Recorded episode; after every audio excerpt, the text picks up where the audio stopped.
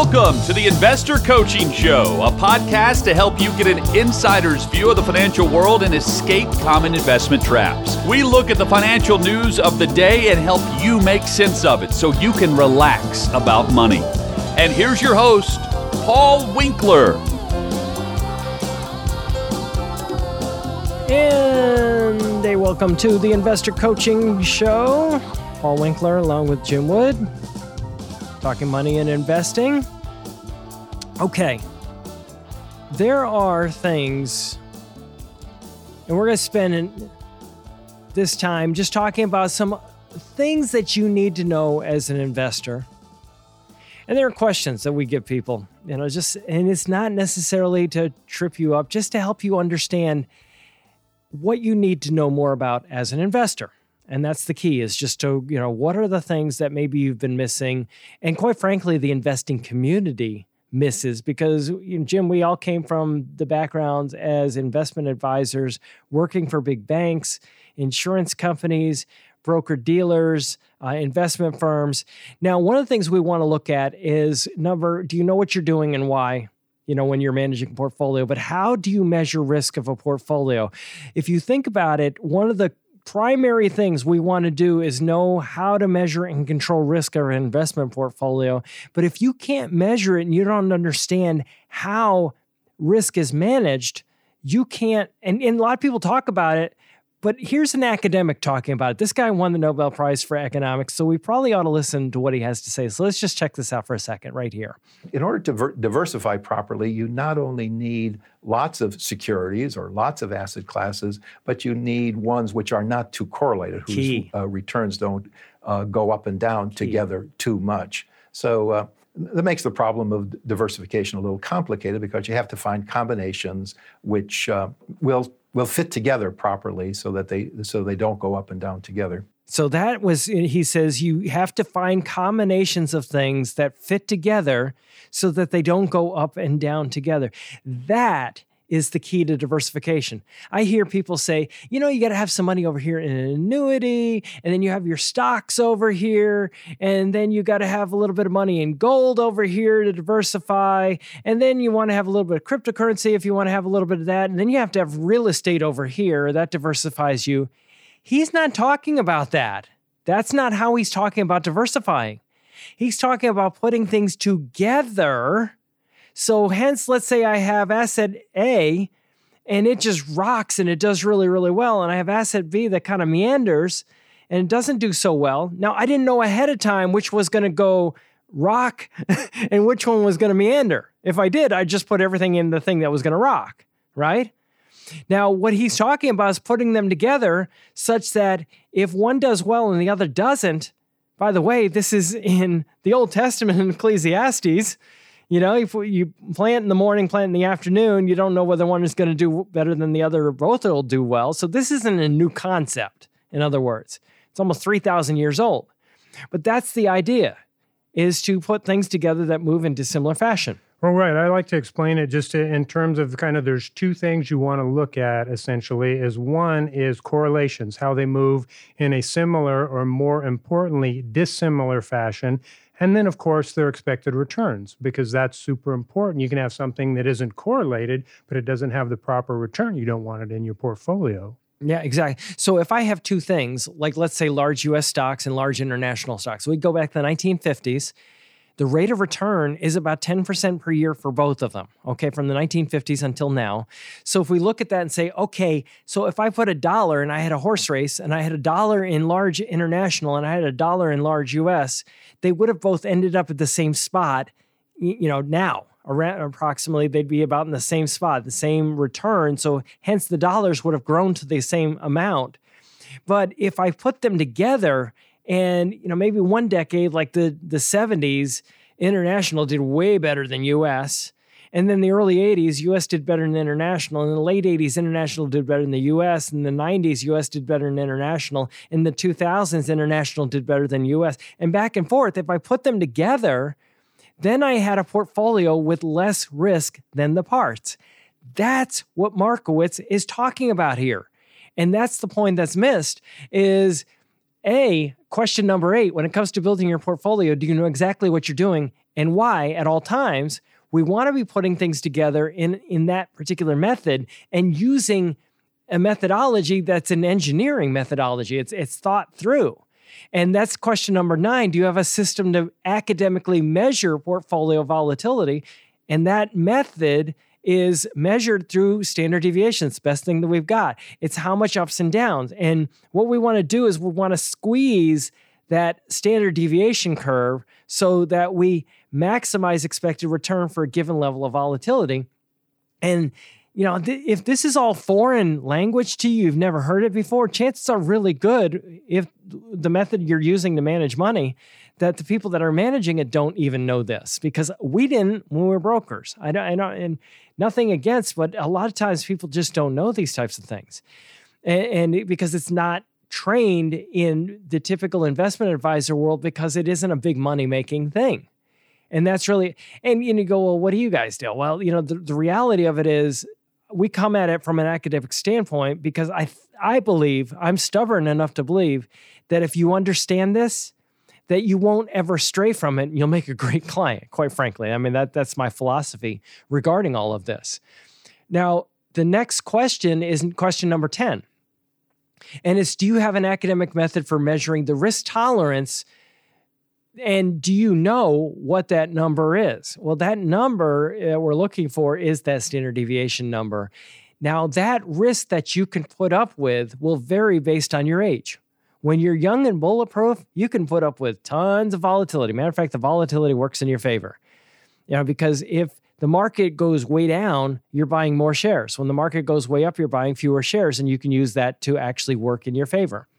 Your point on that. Well, I'm just thinking in terms of education on risk, because having a lot of understanding about that, because some people just naturally say, Oh, I want to take all the risk in the world. Some people just, I don't want to take any risk. Mm-hmm. But you really have to have that conversation on what's the money for when you're going to spend it? Is it for a goal? You want to buy a vacation home in right. 10 years?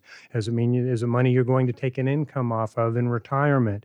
And all these, the answers to those questions really should drive the portfolio. So you have to really have that conversation first. Now, some people are going to be naturally, I want less volatility and I'm willing to sacrifice some return mm-hmm. with that. And some people just say, well, I'll deal with the volatility because I want to make more over time. And so, kind of fitting those two aspects together somebody's personal feelings about risk which is important but the time frame is the most uh, to me the, by far the most important the first part of that question. Well it's a huge thing. So you know i'm just sitting here with my calculator as you're you're talking jim and i'm going okay so what if my time period is 30 years and i accept a return that's akin to what treasury bills have done over that period of time?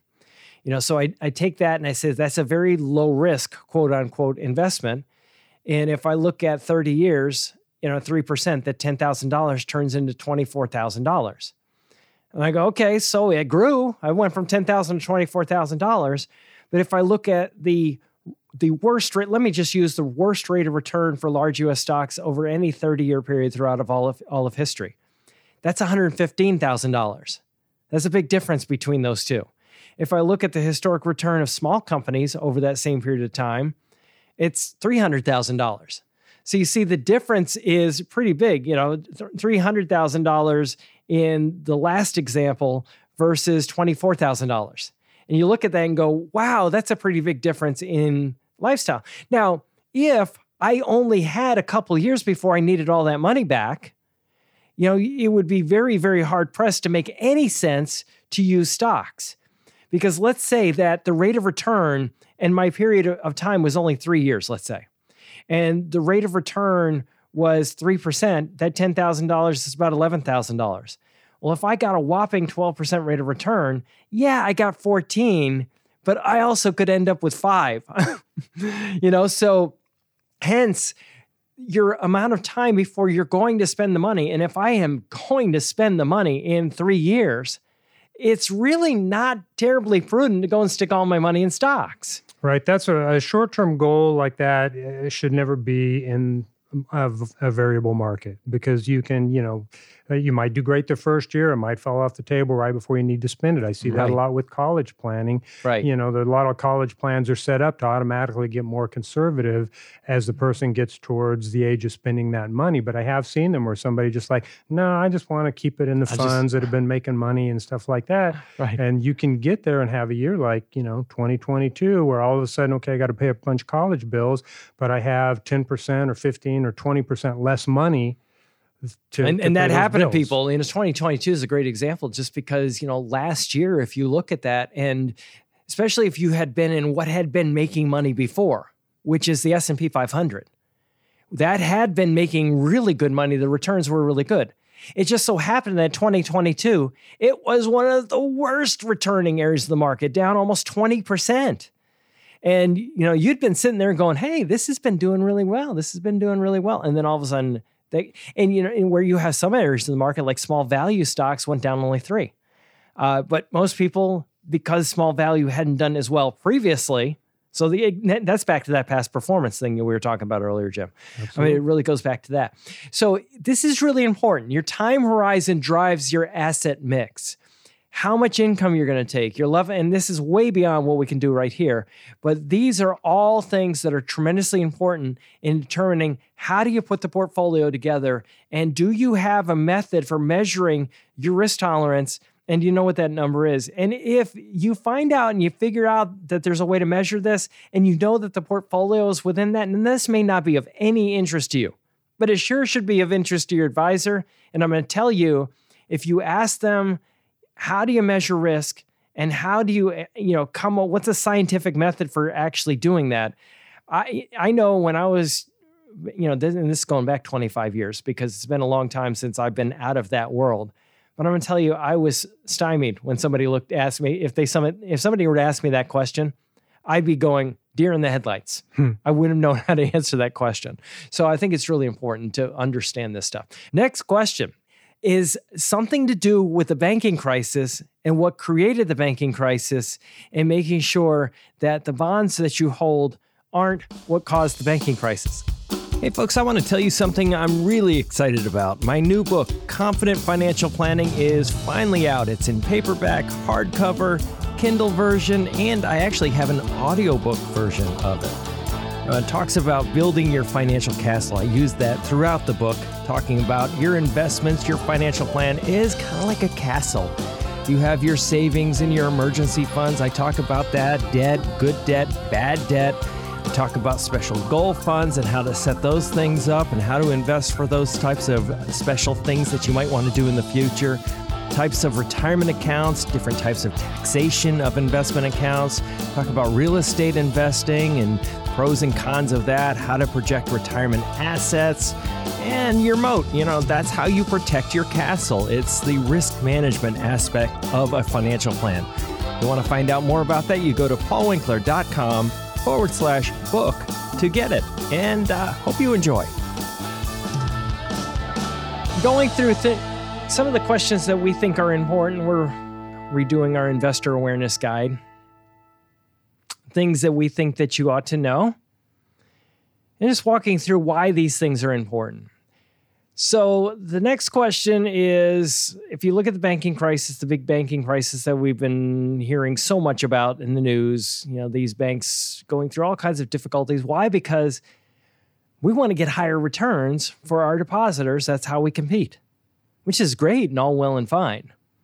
But it's not all well and fine when you take risks that are rather challenging to recover from if interest rates go the wrong way, which is what we keep talking about with the Federal Reserve increasing interest rates.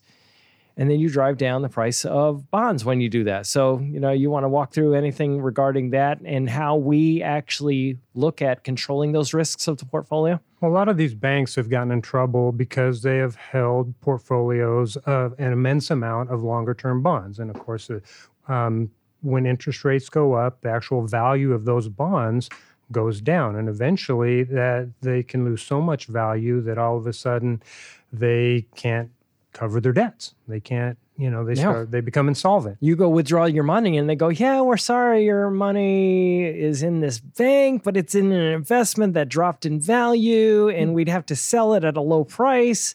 And we don't really want to sell it at a low price because then we lock in the loss and just a hint of that, and of course, people are going to run for the exits. Give me my money now. I'm going to go take when it over to that, this big bank that doesn't have these problems. When they hear that, I'm out of here. Yeah, so that's exactly what happened. You know, so when we're looking at the bond portfolio, we're looking at those risks in the bond portfolio. Uh, you know, insurance companies, we talked about this before. The, uh, increasingly, insurance companies were investing in high risk bonds and you go, well, you know, they say guaranteed on my insurance product when I buy it. It says guaranteed, but read the fine print. It says based on the good faith and credit of the insurance company. And if that insurance company isn't around because they invested in bad things, you got a problem on your hands. So you got to be aware that, you know, a lot of times what what the big print gives guarantees the hmm. fine print takes away. one way of saying it. You know, so that's another thing. Now, another thing that's uh, you know, as far as we talk about the the risks and, and those types of things, the next question in the list of 20 must answer questions is where do you fall on the Markowitz efficient frontier? Well, you've just been hearing from that guy, you know, in so many of these segments Markowitz won the Nobel Prize because he said, Hey, how do we put things together to maximize expected return for a given level of risk? Well, there, there is a frontier that he came up with. And I don't know, did you guys ever use that when you were selling? Did you ever use the Markowitz efficient frontier to sell? No, not at all. No. I, you didn't? No, I, it was five star mutual funds. Just, you know, go out and sell five star mutual that funds. That was it. Huh? Go out and sell the living benefit on the annuity uh, yeah. You know, I mean, I'm sure somebody mentioned that somewhere, but it wasn't anything that was, you know. We had a software program, Jim, that I used, and it was funny because it was based on this idea. And I remember using the software program, and I revisited it after going through, you know, the a lot of the education that I had been through, and I recognized that the efficiency it was an optimization, is what it was called, portfolio optimization software. And when I went back and revisited that years later, I was like, these aren't optimal portfolios. they actually used it as a, as a marketing tool. And, and imagine that a mutual, a broker and investment advisor using it as a, as a marketing tool. And uh, the other thing that I found was misused often was Monte Carlo software. And you know, I have I have people that say that you know, hey, we're, we're using Monte, Car- Monte Carlo analysis in the d- design of our portfolio. And then I look at it and go, wait a minute, this standard deviation number and the expected return number that's being used here isn't based on actual history or long term asset class history. It's based on short term past performance. And it's, it's using, using data that is not necessarily that great for coming up. So, you know, a lot of times it gets used. So, what, what we use, I guess what's important for me is we I like using the more data the better. And you know, the data I typically use when putting together portfolios goes back to the 1920s because the more the better in, in my mind. Go ahead. Well, I just say uh, kind of what you described is garbage in, garbage out, mm-hmm. right? I mean, it, it all ba- it's all based on the assumptions that you're making when you do the analysis, whether it's Monte Carlo, whether whatever it is, the numbers that you're starting with, the amount of data you can. If you're just using short-term numbers, well, that means you're leaving out decades of mm-hmm. numbers that aren't going to have any effect on your results, which could completely mean your results are worthless. And if you don't know what Monte Carlo analysis let me just explain that for a second. So, if I look at a uh, a portfolio with an expected return of let's say 10%, just use that as a number, and with a standard deviation of 20, what that means is that a Monte Carlo analysis is going to take my returns. It's going to say, okay, your special return is 10 20% standard deviation just means that your returns could fall anywhere between 10 plus 20 or 30% return or 10 minus 20 and that's negative 10%. So when we spit out numbers in your for your portfolio, 68% of those numbers are going to be between plus 30 and negative 10. 95% of the numbers are going to be another 20 on top, so it's going to be 30 plus another 20 on top of that, or 50, and then negative 10 minus another 20, which is negative 30. And 95% of the returns are going to fall between that's going to be a bell curve. And then what happens is then I can determine, hey, based on how much money I'm putting away or how much income I'm taking, you know, or you know, whatever I'm doing, is this likely to work? It's it's a way of simulating what might happen based on your portfolio return risk characteristics. And if you throw in numbers, like you throw in a, a, rate of return that's too high or a standard deviation that's too low, it may give you an optimism that is false. And that is why that's so important to understand that, you know, knowing where those numbers come from. So ask those questions. How did you come up with these numbers? Where did they come from? How much history? Was it, you know, was it going back, you know, 10 years, 15 years, 20 years? Or was it using 100 years? the more the merrier is really my thing. That's what I want to see is the more the merrier.